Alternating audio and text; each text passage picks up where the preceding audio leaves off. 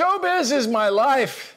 And uh, no matter how many times you rehearse, folks, for all you singers out there that had your big opening all planned, and you came out there and somebody forgot to turn the microphone on or the fucking lights blew out. Uh, I feel ya. My name is Steve Rennie. I am the Ren Man, and this little program is called Ren Man Live. Folks, tell me, are we streaming?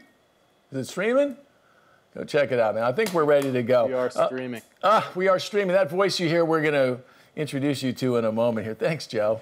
He's being a real manager already. Um, for you folks that might have just stumbled upon us and wonder who is this old freaking guy, my name is Steve Rennie. I'm the Ren Man. I'm a longtime music professional. Now, spending my time trying to help this next generation of artists and music professionals find their way around this wacky music business. And we do it with this little show called Ren Man Live, where I attempt to to uh, introduce you to and give you a chance to chat and network with some of the smartest, most talented people in the music business. And we've had quite a few so far. We're going to have another one here today. Um, you know, we talk a lot about uh, this idea of networking when you're just getting started in the music, but even if you've been around as long as I have.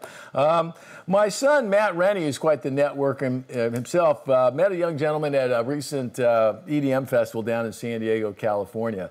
And so I was in my office one day recently, and uh, my son poked his head in and said, I want you to meet my friend Joey uh, from Chicago. And we had a great time talking about the business. And so I come to find, doing a little homework, that Joey, Papoutsis is uh, the manager of one of the hottest new uh, electronic acts out there in the business today called Louis the Child and manages a couple other acts. He started a management company.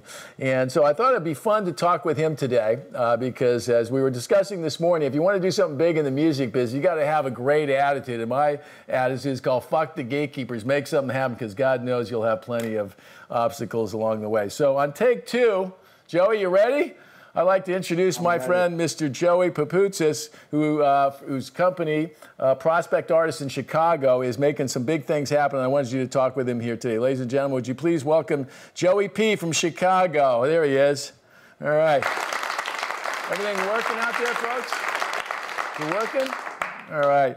Uh, love that. Let me see if I can get us in the screen together. Whoops, now I'm not in there. Oh, God, this is all Fun stuff. Hey, Joey, first of all, I want to thank you for uh, joining me on the show today and uh, taking the time to, to be here. Um, you know, I've asked everybody on the show uh, to uh, one the same question. Let me see if I can get us in the same screen. No, it's not going to work today. All right. Um, uh, we're going to just get you on Skype. They'll, they'll understand what's going on. Um, when you were sitting at your house thinking about what to do for the rest of your life, Joey, um, when did you start thinking about making the music business uh, your your full time job? Sure. I mean, it started back in high school. I was playing in a band at the time. I was playing bass um, with a couple of my buddies, and you know, I kind of took it upon myself to be the manager of the band, figure out where we could record a CD, um, book us some gigs, and that led me to look at music industry programs in college um, I found a great one at Syracuse University. It was started by Martin Bandier. It was called the Bandier Music Program. And um, so I went to Syracuse as an undergrad. I, I, was fortunate and got some great internships and experiences, and then started managing Louis the Child out of my senior year apartment on, uh, on Comstock Avenue. Gotta love it. Joey, your parents, you know, must have told you that there was an easier way to make a buck than the music business. Did you take their advice at all?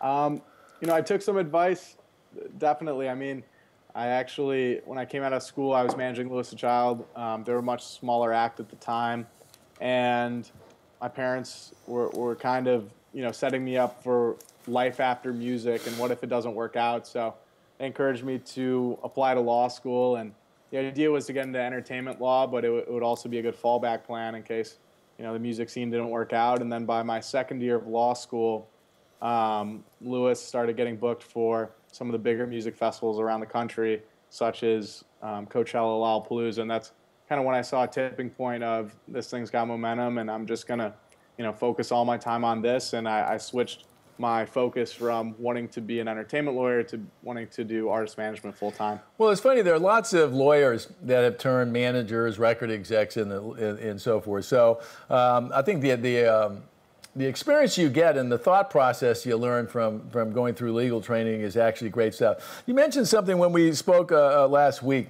and that I wanted to talk about a little bit more.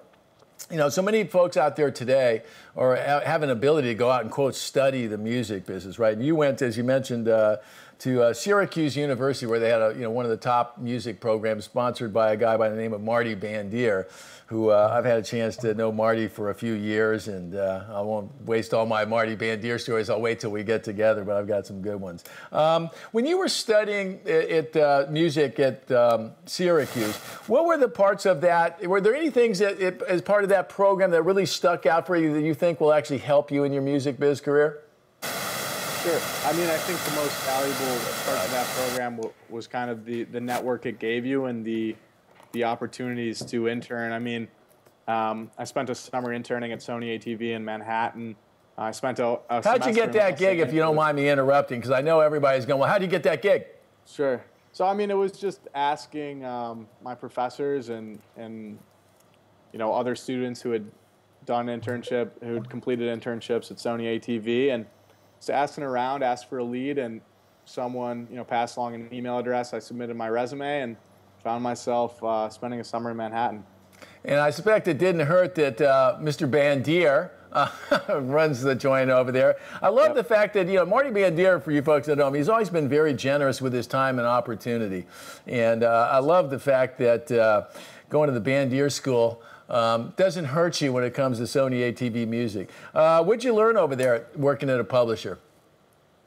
You know, um, I just I got exposed to the publishing world, and and I wasn't really aware going into it that there was this whole other side of the music industry that was songwriters. You know, I thought every, you know, I probably had this notion that that a lot of big artists write their own songs, when in fact, you know, you look at a lot of today's top hits, and there's four, five, six you know, sometimes 10 riders on a track.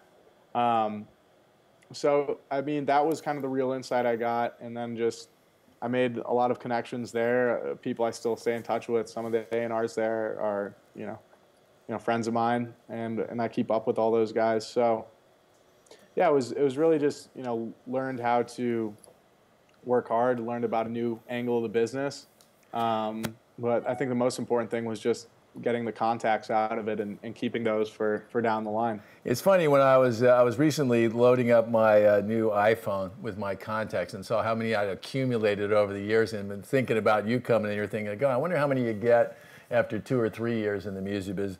The, the, the punchline is as many as you can get, and working at, in, in, a big place like that is awesome stuff. And for all you folks out there that are watching today, um, publishing is like one of those the most misunderstood part of the business but one of the most important. It's really where all the money is long term. So great stuff there. You also mentioned that you got a gig working at mitchell silberberg at a big time law firm which has, has lots of arms and legs in the music and entertainment business how'd that one come about sure yeah i mean i, I also spent a semester in los angeles interning at mitchell silberberg and Knupp for, a, for an attorney named eric german mm-hmm. um, who did a ton of you know hard rock, active rock stuff at the firm, and that you know Eric was such a great mentor for me. He was the guy who really kind of um, got me to consider uh, you know applying to law school and and working and trying to go after you know in a, a career in entertainment law.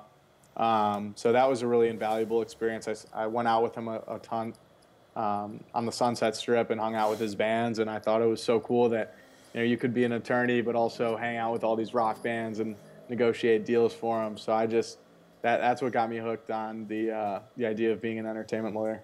Uh, you mentioned something that's a key word. I was very lucky early in my career to have some great mentors, and um, sometimes you can't plan for it. But I love hearing those stories as you were talking, I was just here smiling, just sitting there thinking, you know, that's how it really works in this business. If you find some people that that care about you, it makes a huge, huge difference. All right, enough about your background, Joey. Nobody cares about that. They want to hear about your act, Louis the Child in in Whethan, and and forgive me, the third band again. I'm blanking on. Win and Woo. Win and Woo. Let's talk about uh, Louis the Child. Um, two young teenagers uh, from Chicago one of them, I understand, went to USC. Fight on. Who was the guy from USC? That was Robbie. Robbie? Uh, year, yeah. Robbie's. I've seen Robbie. He's too Trojan. too small. Robbie, I could send you that. Fuck the gatekeepers fight on. I hope he's still a Trojan at Yeah, heart. he'd, he'd Um, love that. You know, everybody, the easiest job in the world, Joey, to get on paper is to be a manager, right? You don't have, you have any Sure. qualifications. You say, I'm a fucking manager. But it does require that at some point you actually get an act, and you got your hands on a good one early on. Um, how did you find Louis the Child, or did they find you? Tell us. Sure. So I credit my younger brother, Andrew. Um, he was in school at the Louis the Child guys. I was a second semester senior at the time at Syracuse. Um, had no idea what I was going to do post graduation. I, I was interested in law school, but didn't really have any kind of job lined up. And um, the one thing I noticed about all the kind of success stories that came out of the music industry program at Syracuse is that these were guys who, who tended to take the entrepreneurial route and you know make it happen for themselves as opposed to uh, you know going and, and trying to get a, an assistant job somewhere. And Andrew, my younger brother, started sending me all these you know links to demos from from two of his high school buddies named Louis the Child. Guys were uh, 15 and 16 years old at the time, and I just I thought it was I thought it was good music, so I I sent it to some of my friends who were working in electronic. Um, they confirmed they were like, yeah, this there's a lot of raw talent here. It needs to be polished, and but you know it, there's something here. And at the time, I think they had 200 fans on Facebook and you know maybe a thousand plays on their SoundCloud account. Um, and then it, I just you know talked to the guys and uh, said, hey, I want to want to manage you guys, and you know Let, let me I, ask you uh, about that because, you know, again, this is a question I get asked a million times. You know, people go, So, how do I get a client, Steve? Should I put a contract? Remember, how does that all work? Um, and, you know, and the, and the biggest problem, I think, for a lot of young people that are starting in the business is that if you look at the top managers in the business, you know, typically they have a lot of experience and they're broad experience. They've worked in two or three different areas of the business. I was, saw one of my friends, Jim Guerinot, the other night at a a dinner, and he was a concert promoter. He was a record exec before he became a manager. You know, um, how did you convince the band that you were the guy? uh, Being as young as you are, although I guess if they're 15 and 16, you probably look like an old fuck there, Joey. True. Yeah, I think um, I was probably you know 21, 22. Grizzly old veteran of Yeah, 21. Grizz, grizzly old veteran.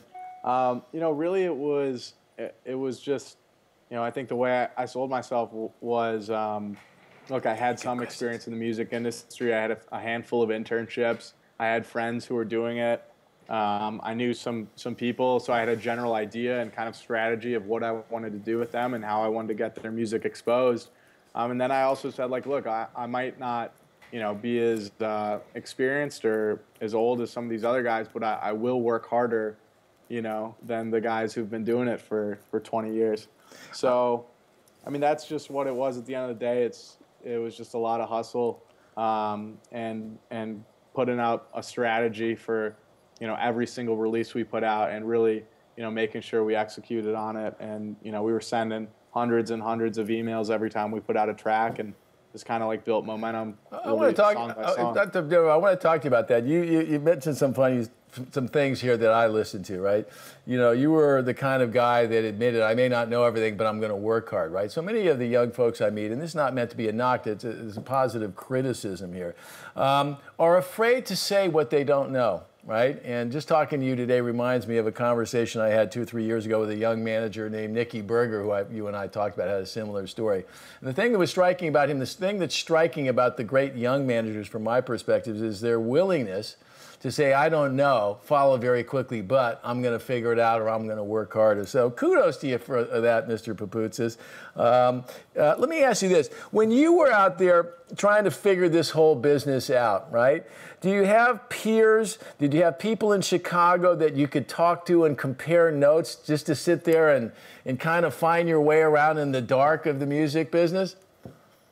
Absolutely. I mean, um, I had some, you know, fellow music managers at, at Syracuse, guys who were, you know, had a, their own clients that were, you know, becoming successful and, and playing music festivals and this and that. So started with those guys and just asking, hey, how do you, you know, release a song for free on the internet? How, how do you drive traffic to your to your band's page and how do you grow social accounts? Um, and that was really, you know, my focus early on was was not to try to book the band on 20 different shows. It was to try to get a million hits on a song, and um, I think that strategy is what what kind of put us put us ahead. It's the interesting part about, from my perspective, I was always a rock guy, right? And uh, so, which was a little bit different path. The thing that's striking to me about the, the EDM world and, and you becoming an entrepreneur, that whole world seems so, you know, entrepreneurial, right? And that people can sure. get in business and get a long way DIY.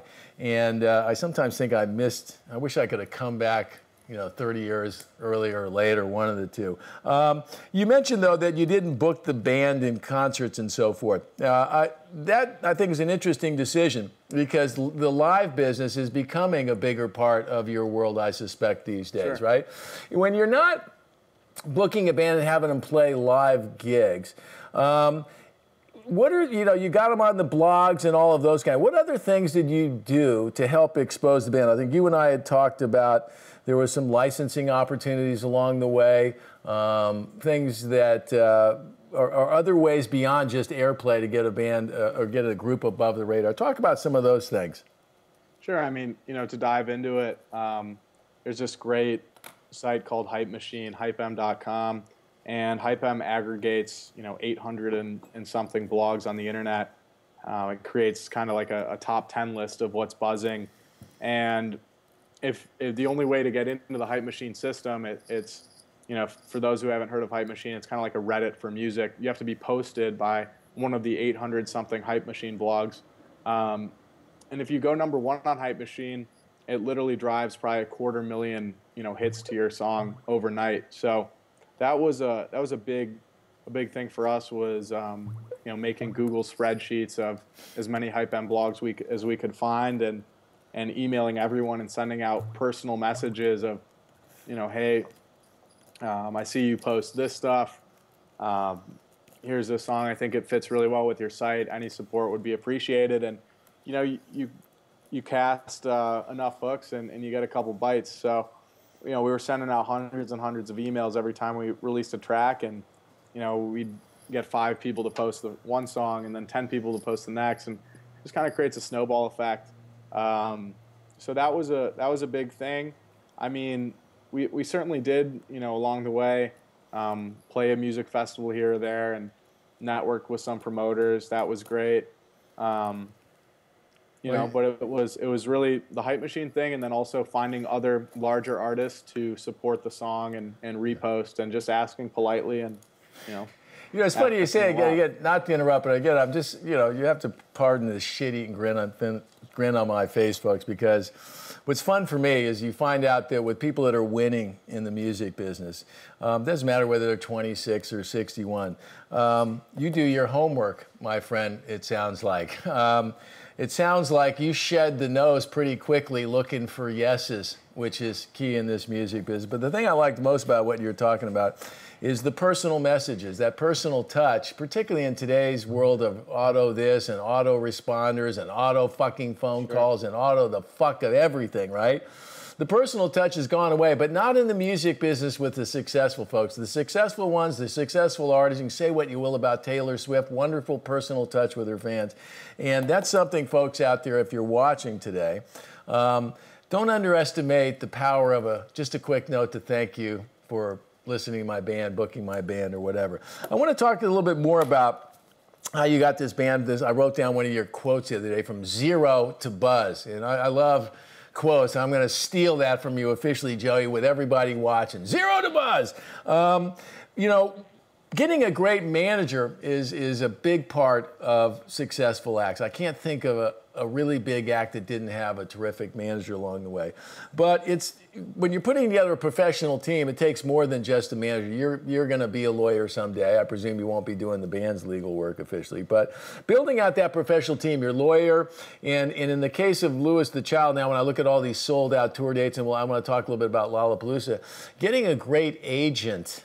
Mm-hmm. on your team for certainly for rock bands, but I suspect it's true as well in, in the electronic world is a huge piece of the puzzle. Um, talk about how you got an agent who got you on Lollapalooza, who's now presiding over what appears to me to be a sold out tour of all of America, best I can tell. Take it away, Mr. Papoutsis. Sure. Yeah, I mean, you know, that was kind of my strategy from the beginning. Was you know, I'm not going to focus on shows because I want a really great agent to find us and, and for him to do the shows.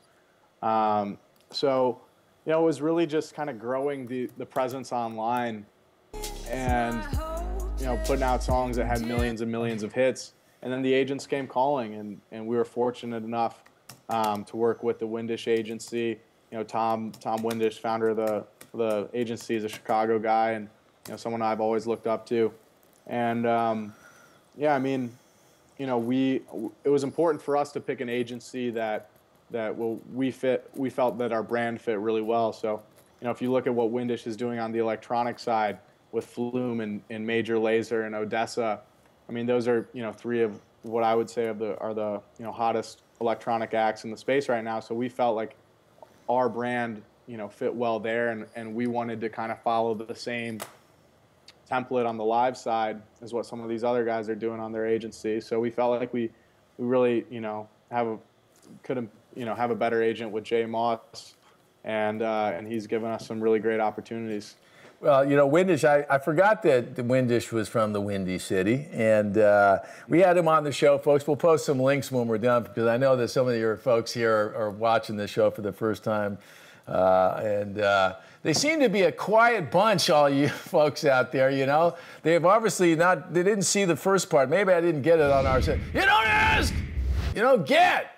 Everybody's just going to be a bystander. You know, it makes it easier for guys like you, Joey, when everybody else just wants to be on the sideline clapping. Great. Uh, well, hopefully, we'll get some questions out there. Tom Windish, good man. We'll check out his interview here uh, on uh, Ren Man Live. It's good stuff. Um, let me see what else I have on here. Um, you know, Joey, people ask me all the time.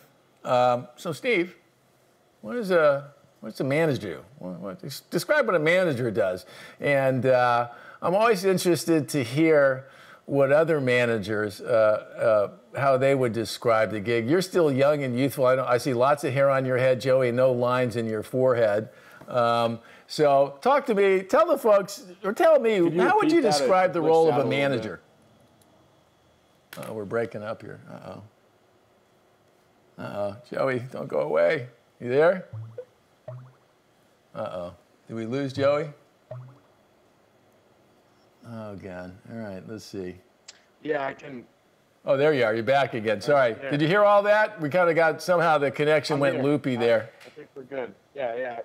It, I, I, I missed it. Uh, it. it. got glitchy, but but you're back now. So if you could just repeat the question. All right. Well, here's what I was saying: is that one of the questions I get asked frequently when I'm out with buddies or you know anywhere. They ask me, "So what is it a manager does?" Um, and there's no real job description for it. So whenever I meet a young manager, I'm always interested to hear how they would describe what it is a manager does. So I'll ask you the question I've been asked a million times. So, Joey, what does a manager do? And the connection is going away again. Oh, God, Skype. We were doing so well. I wonder if folks can hear. Can you hear us, folks? Our, you know, Joey's. I think he can still hear you. It's just going to go in Okay. Um, all right. The video's turned off. Okay, back again. He's going to be back here in a second. I think I have a picture of Joey here. You there, Joe? Okay. I'm going to call Joey up. All right. Video call. Sorry, folks. Technology, you know, it's great when it works. It's like a flat tire on an expensive car when it doesn't. Pisses you off big time. All right. Um, okay, we got some questions. Okay, let's see if we got Joey here. Joey, you back? I'm back. All right. I, I don't have your mug shot, but if you, we're going to let you, uh, there he is. God, it's going away again. You got me? There you are. God, we were doing so well here, uh, but now we're back. Okay, so do you get that? Describe for me what it is a manager does. If people hear that question one more time, they're going to throw a fucking shoe through the through the computer. Okay, I'll, I'll get right into it. So, what does a manager do? Um, well, I mean, I think you know the short answer is is you're the guy that that makes it happen. I mean, I think in my case, um, I'm the guy responsible for putting the team around the band. Um, for lining up the booking agent, getting the attorney on board, um, you know, working with the accountant, working with the tour manager, um, getting photographers in place. So it's really first and foremost about you know assembling the team and and then managing the team and I like to think of managers as kind of like the point guard on the basketball team. You're the guy responsible for kind of connecting all the different players. Um, you know, in my case, I do a lot of, I still do a lot of PR for the band. I, I kind of, that's something that I think separates me from other managers is, is I, you know, have, have been kind of like a publicist for the band from day one and, and really focused on trying to get their music exposed. Um, but, you know, at the end of the day, it's, it's, you know, it, it, it's everything from travel logistics and keeping a calendar to assembling a team to negotiating, you know, deal points. Um, it, it's really a, a, pretty expansive role, and it's it's difficult to kind of go into everything that that we do as as managers, and uh, you know, in a few minutes. Yeah, My, you left out some of the things that I always think about. You know, the, you know, the cop, the dad, the psychiatrist. You know, the garbage man. um, you sure. know, the the guy behind the elephants at the circus. You know, is cleaning up the poop, and everybody goes, "Why do you do that?" You go, "Because I'm in fucking show business."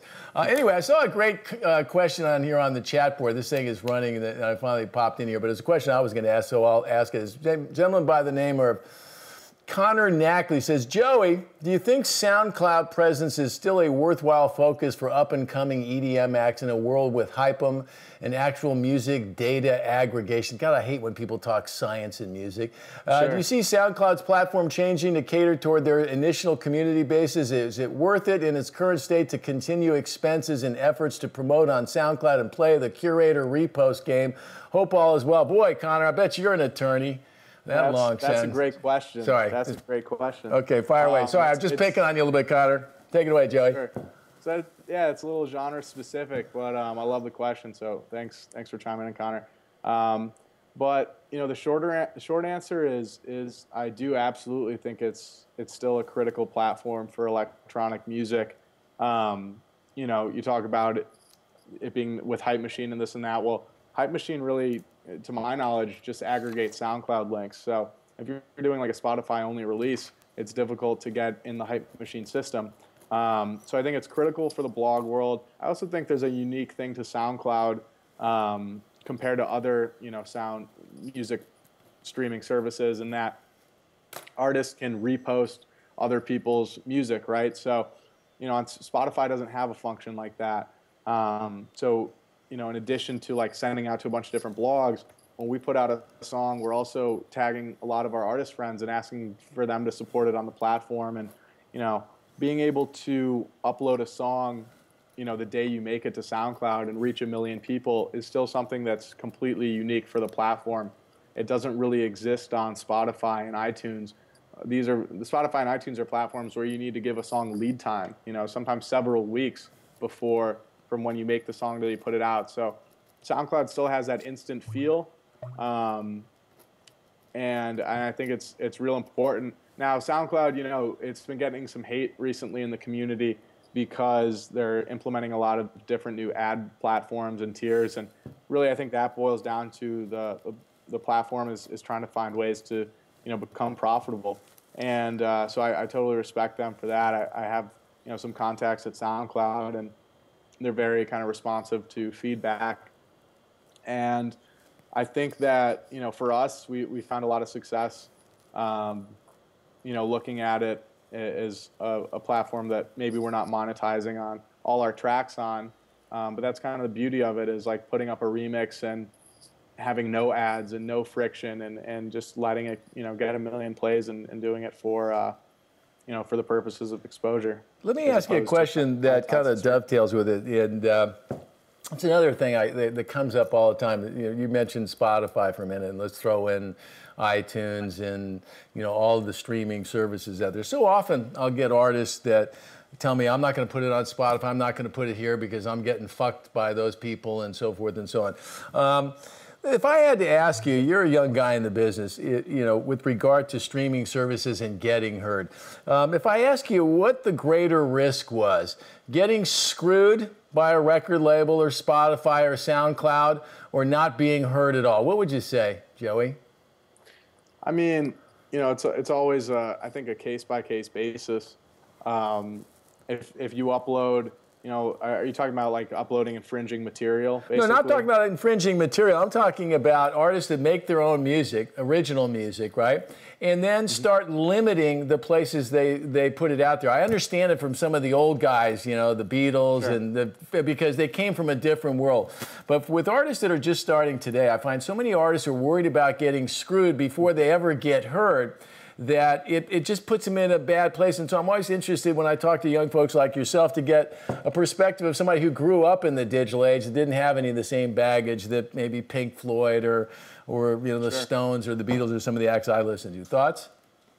Yeah, I mean, so like in our case, um, I, am a fan of, of just having the music on every platform. You know, I, I'm not as big of a fan as maybe doing an exclusive release on a certain platform because I think that you know Spotify, Apple Music, Tidal, iTunes, like there's you know different people use different platforms exclusively. Um, so why would you kind of limit your reach and and segment you know an entire audience out of uh, potentially hearing your song? So yeah, I'm I'm definitely a proponent of just letting the song get out everywhere you know, having it on all the different mediums um, and distribution uh, distribution you know services and uh, and and using all the streaming platforms as opposed to maybe doing you know exclusive here or something like that. Yeah, I think it's the right attitude. And as bands get bigger, things change for everybody. There's a couple other sure. questions I saw in the uh, in the in the comments here as I'm getting used to Facebook Live. I see these comments only go four at a time on my screen. So there was a con- there was a question here from one of our longtime members, a manager label person himself, Don Borza. He goes wants to know how much effort does Joey put into the videos for the band or not? The visuals. You know, you got the great music. People want. My first question is, what do they look like? Right? What, how do you get involved with the visuals, Joey? Sure. I mean, I think for our band specifically, there's like two different video aspects. Um, one is our music videos that you know we've worked with labels to produce, and then the other is the visuals that you know go up on the LED walls at our performances. I mean, we spend a lot of time and energy and, and resources into creating custom animated content for our live sets that you know kind of coincides with the music being played. Um, so on the live side, I'm, I'm pretty heavily involved and in, in kind of working with the band to give direction to the animators to make the content for our LED screens. But um, when it comes to you know the music videos, I'm I'm more of kind of like an overseer. Um, I'll, I'll review treatments, send those music video treatments to the band, have a discussion with them, you know, pick a treatment out, and then we kind of you know trust the the director and the producer of the video to to execute it. And and I've you know I'm not a music video director. I'm not a a video producer. I don't pretend to be one. So I just you know kind of let the the experts do their thing and, and help the band try to pick out a, a treatment that makes sense. Joey, I just, I just, did I mention how much I've enjoyed talking to you, man? I just love your attitude. You know, uh, so many people in the business, um, are self-professed experts on everything. And uh, again, I find that the great managers had a good sense of the biggest part of the picture and were quite content to go out and hire some really good people and, and got comfortable with it. I hired a really good person like a director and let them direct. So kudos to you. And good advice for all you folks out there watching. I saw another couple of questions uh, that coming in uh, that I wanted to ask about. Um, there was a question earlier. Somebody asked about how polished, quote unquote, was the music. Sorry, I didn't get your name. Um, when you were when you were putting it out. Sure. I mean, I think it it evolved over time a little bit. I mean, it, it if you look at what we're putting out now, the songs they're they're very polished. You know, um, we go back, we revise things, we talk things over. Um, the guys, you know, the Louis Child guys really kind of mix and master everything themselves, but it's certainly, you know, back and forth about, um, hey, maybe try this thing or, or that thing, or having a conversation with the featured, you know, vocalist or whatever. Um, but if you go back to like our early stuff, you know, there's probably 20 remixes that you can't find on SoundCloud right now. Um, that were very instrumental in helping us like build our fan base and and that stuff was definitely a little little more kind of you know raw and, and gritty and uh, and you know we just got the track done and, and put it out. So I'd say it, it evolved over time, um, especially getting into our original content. But you know, I think when you're when you're talking about putting out a free remix, um, that's just you're gonna give away downloads and try to grow a following. You know, just make sure it's a good track and that people are into it, and, and don't worry about you know spending three months perfecting a track that's going to be given away for free. So good advice there, folks. Can I ask an insider question? I mean when your guys were starting, were they producing most of this stuff? Was it the bedroom producer scenario? You're not spending tons of money. It's a great idea. It's a, it's a triumph, I would say, of imagination over budget. Fair comment? Sure. I mean, absolutely. I think, you know, we, you know, started working out of studios with something that's um, probably, I mean, it's it's more recent for us um, than maybe other groups. I mean, I would say when when we before we were putting out original content, it was definitely like um, the guys were working out of, you know, like an office in one of their places um, with monitors and a keyboard. But I think that's just kind of typical of the genre more than like typical of our our band because you know when you look at electronic music, you really just need you know pair of monitors and a MIDI keyboard and and you can make tracks. Um, so we kind of started off as bedroom producers, quote unquote, and then as the band's evolved and, and gotten bigger, um, we've we've really been you know using studios, writing sessions, working with, you know, all different, you know, artists and, um, and, and kind of taking a more, you know, pro studio approach to things. Well, it's, it's all part of the process, folks. As you move further up mm-hmm. the food chain, uh, you get a better seat at the table. Uh, you yep. fly in nicer car or driving nicer cars, fly in nicer, stay in nicer hotels and the whole like, and it's uh, part of your reward for getting it right here. We had another question in here. Actually, it wasn't a question, it was a review from Connor Knackley about you. He said, Joey, laying down the real knowledge. Folks, feel free to put in your reviews in there, but be gentle. okay, I'm very sensitive. Uh, let's see. We got, I don't want to keep you all night here, Joey. Um, let's see what else. Okay. I want to talk a little bit about um, this idea of networking a little bit. You know, there's quite a scene going on down there in Chicago. Uh, one of my favorites, Chance the Rapper, who I bought one of his T-shirts, sure. you know, uh, a while back. Do you hang with those folks? Do you talk? Uh, do you guys uh, compare notes from time to time? Now that you're having some success versus just doing homework. Sure. I mean, I, I know Chance's manager Pat um, pretty well. He's a great guy. You know, great team. I mean, I I couldn't be you know, more proud of all the success those guys have brought in, and, and their approach to everything is just super, you know, professional, and uh, and they they totally deserve it. Um, I can't say I know you know Chance personally.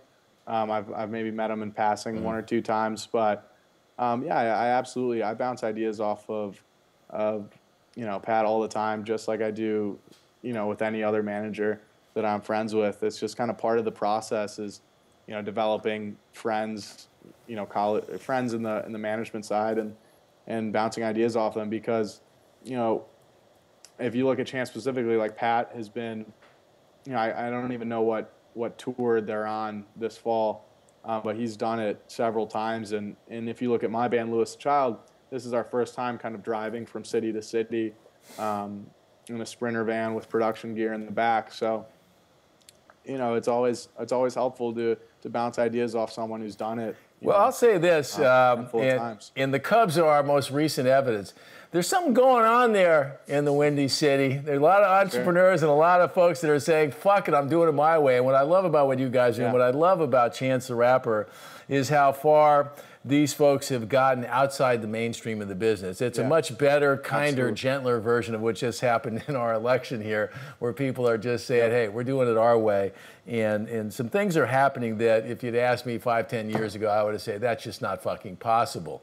Uh, yeah. So it's, it's good to see. Uh, I want to end up on the tour because I love touring. Uh, I don't know if you've noticed yet, um, Joey. You play the gig, you get paid.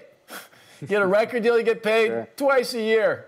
Even if you know exactly. Marty Bandier at Sony ATV, how many times you get paid a year, Joey? twice a That's year. Twice a year. okay. That's four checks, folks. Joey, uh, I like getting those checks every night. Let's talk about the touring. You got a great agent. You've built some buzz online. Uh, you've had some hits, you know, uh, this Chainsmokers things. One of your guys wrote that song. Uh, you're out there. Um, First tour, you say, for the guys across America. Usually that's an eye opener because you're playing your first tour to nobody. You're playing to the bartender and three surly freaking waitresses that don't have anybody to serve a drink to. You guys are doing a sold out tour. Um, talk about how you selected the venues. I think that's one of the most important elements. Talk about sure. how you set the ticket price to those events, and then talk a little bit about the show you deliver once those folks get there. And I'm going to come and see your boys in action on yeah, uh, was it December 19th out here or 9th or something? I got it in the calendar. Yeah, it's December 9th and 10th. We have uh, two sold out shows at the Fonda. Um, gonna be gonna be some great ones.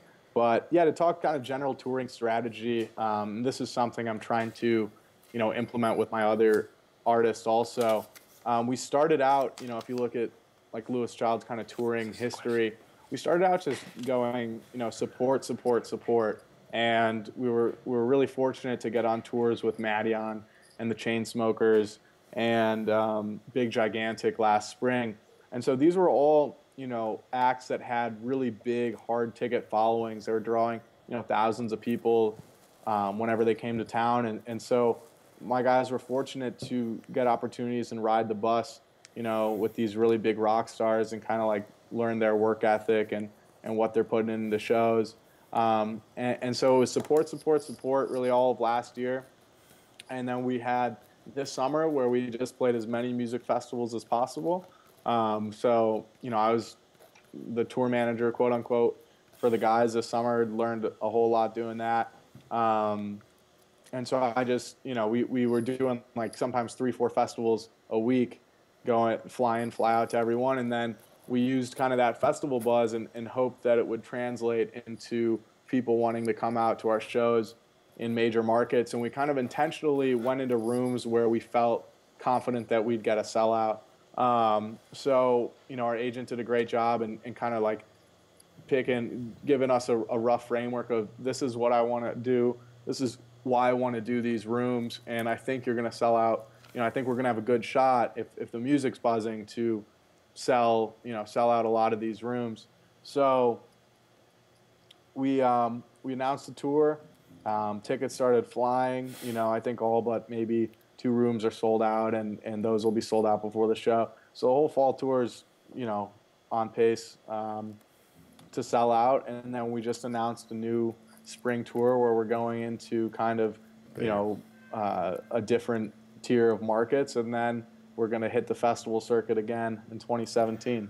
Folks, that right there, if you're wondering how to build a touring strategy, is how you do it. Joe, you know, actually, you know, I'm sitting here talking to you and thinking that really you're just a grizzly old veteran trapped in a much newer body. Uh, uh, just that's just that's that's Textbook stuff, folks. Support, support, support. Get a headline tour, play the right venues, sell them out, right ticket price, move up the chain, play the festivals. That's how you do it. Takes some patience and it takes a little heat, um, but you've got it going on there, my friend. Um, one final question here uh, from Ben Moore. I'm, folks, I'm sorry we're not going to get to all these. This is our very first time um, uh, doing it on Facebook Live, so. Um, and I'm, so, I'm sorry, it's not quite, uh, I'm having trouble following all the questions. Anyway, there was a question from Ben Moore, a question that comes up all the time. You're just slightly different take because you have a publicity mindset. But here's the question If a band or a manager, Joey, is on a small budget, what's more important? Hiring a publicist or creating great video content, specifically music videos? Thoughts? Um, you didn't pay for a publicist, so you might be biased. So try to be objective yeah. here, Joe. I would say, you know, if it's the right publicist, I think, you know, if you're talking about a band that has, you know, very small following, if it's the right publicist, I think the the better first step is to pay that publicist because you know you can spend money and make the best music video in the world, but if you don't have a fan base that's going to engage with that video, it's not going to do you know a whole lot to advance your career. So I think the move, you know, if you can find the right publicist mean, the first thing you need to do is is have some some traction and get you know the track burning a little bit. And usually you see music come out and then the video comes out six months later, anyways. And it's my it's my opinion that you shouldn't really be making a music video unless you have a track that's doing well. So you know, if people don't want to listen to the song without a video, the probably, the video is probably not going to make them want to you know listen to the song. So I mean, it, it might be different in some different genres, but my just kind of like knee jerk you know reaction would be, you know, work with a publicist, get that track some exposure, um, and then if it, if you feel like it it deserves a music video um, because there's a demand for it, make a music video. Uh, interesting to hear your comments on it because that's when I get asked all the time, and I typically tell people, you know. Um, you know, work on great songs, great visuals, because what I found, and, and, maybe this is a difference in the times now, is that without some activity, without a great hook, without a great story, without something unique to talk about, you could hire the greatest publicists in the world, but they couldn't turn a turd into a diamond. And uh, the more you can load their gun, the faster and more on target they shoot. But the interesting thoughts. Joey, uh, I want, it's about six o'clock, uh, and uh, I don't want to keep you all night. I want to thank you for taking the time to join us here here today. I think it's so important that if you're trying to learn about the music business, that you get a chance to meet the people that are doing it. It's easy to dream about doing something big in the music business, a lot tougher and dirtier to actually make it happen. And so I've always loved talking to the doers, and I'm stoked to see that we're turning over the music businesses to uh, some grizzly young veterans with much newer suits. So anyway, Joey, thank you for joining us. Any final thoughts, any advice you might give to uh, the next Joey Papoutsis? Sure. I mean, you know, I guess my, my advice would be don't, you know, don't wait for someone to uh, hand you an opportunity. Um, you know, make it happen for yourself. I mean, I, I really, you know, just just saw saw an opportunity and, and hustled and worked and uh, you know built something out of nothing. And, and I don't, you know, anyone watching, you know, to to get started as an artist manager, you need a laptop and a cell phone. That's about it. So. Um, and Joey left out balls of steel. Yeah, I've been managing acts out of the law school library, um, and you can do the same. So I I think you know it's just just get get going, and going. I think even if you want to work at you know a big talent agency or for a record label, like if you start your own blog or um, you know manage an act, I mean those people will take notice of that, and you'll be more inclined to you know get called back for the interview if you if you're showing kind of an entrepreneurial spirit. So just don't wait. You know, get out there and, and start making it happen. Don't wait. It's the greatest advice in the world. You know, stop dreaming, start doing is what I like to yeah. say. Joey, I want to thank you so much for joining us here today, uh, and look forward to uh, seeing you again. As I mentioned, you got a place to throw down your cell phone, put your feet up when you're in town here at the Rennie, uh, the Casa de Ren. All right, uh, folks. Um, that's our show for tonight. Uh, I hope you enjoyed it, and, um, and pardon the faux pas in the beginning here. Technology, right? You can get it all right and practice a million times, and the shit don't work. Um, all right, folks, uh, that's it. My name is. Uh, let me tell you who I am. My name is Steve Rennie. I'm the Ren Man. This little program is called Ren Man Live, and I want to thank you for joining us, and I hope you can stay in touch with us on our YouTube channel, even though I've been banned. Okay, but I'll forgive them for that was my fault. Uh, right here on Facebook, you know where to find us on our Twitter account. Let me give you that one before we go here. Oh, I need to shorten those up. Uh, on Twitter, you can grab, uh, grab us at twitter.com, RenmanMB. That's uh, where you can find us, keep up on the goings on. So until we meet again, uh, stop dreaming, folks. Stop doing, start doing, I should say. When you get a chance to ask some questions, ask them and take some of the fine advice from our friend, Mr. Joey Papoutsis today. Folks, that's it. I'm out of here. Take care, and uh, we'll see you again soon.